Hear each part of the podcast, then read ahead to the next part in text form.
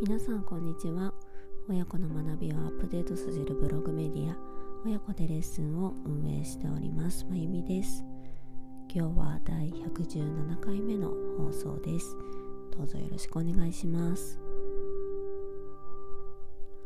今日は子供に対する返答にでもに代わる接続詞を見つけてみようっていう話をしたいと思います。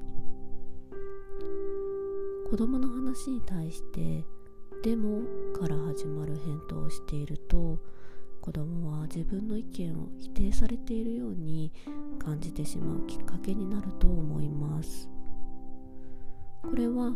お父さんお母さん自身に置き換えると分かりやすいと思うんですけれども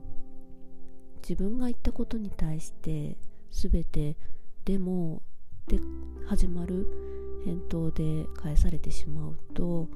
なんだか気分が良くないことってありませんか？ではどうしたらいいのかというとこの接続詞である「でも」を自分別の接続詞で言い換えてみるともっとお子さんの意見を受け入れて話を引き出せるきっかけになると思います。例えばお子さんが「今日一緒にサッカーして遊ぼうよ」と言ってきた時に「でもまだ宿題が終わっていないよね」っていうふうに返すパターンもあると思います。でもこの「でもまだ宿題が終わってないよね」っていう最初のところにある接続詞「でも」を「ということは」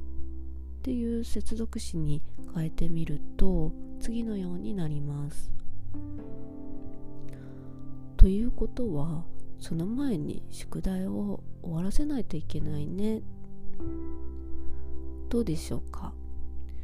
お子さんが「今日サッカーして遊ぼうよ」って言ってきた時に「でもまだ宿題が終わっていないでしょ」よりも「ということはその前に宿題を終わらせたらどう？みたいな感じで最初のこのデモがついていた返答よりも「ということは」って始まった返答の方がお子さんの意見をちょっと受け入れやすくなっている状態になると思うんですよね。この「ということは」という接続詞はデモの代わりの接続詞として結構使えるので今日からぜひ積極的に使っていただきたいなと思います。ということはの他にはつまりやなるほどがとても使えるんじゃないかなと私は思います。でもで始まる返答でいきなりお子さんの意見や考え方を否定的に捉えるのではなくってつまりこういうことが言いたいんだねとかなるほどそういう考え方もあるねっていうふうにつまりいやなるほどっていう接続詞を頭につけるだけでお子さんに対して受容的になるきっかけになると思います。つまりですね最初につける接続詞をちょっと変えるだけでお子さんの意見を受け入れてより話を引き出せるきっかけになると思います。是非この放送をお聴きくださっているお父さんお母さんもでもの代わりのあなたなりの接続詞を見つけてみてください。はい。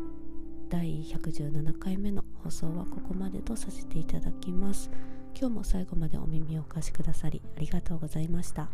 次回の配信もぜひよろしくお願いします。まゆみでした。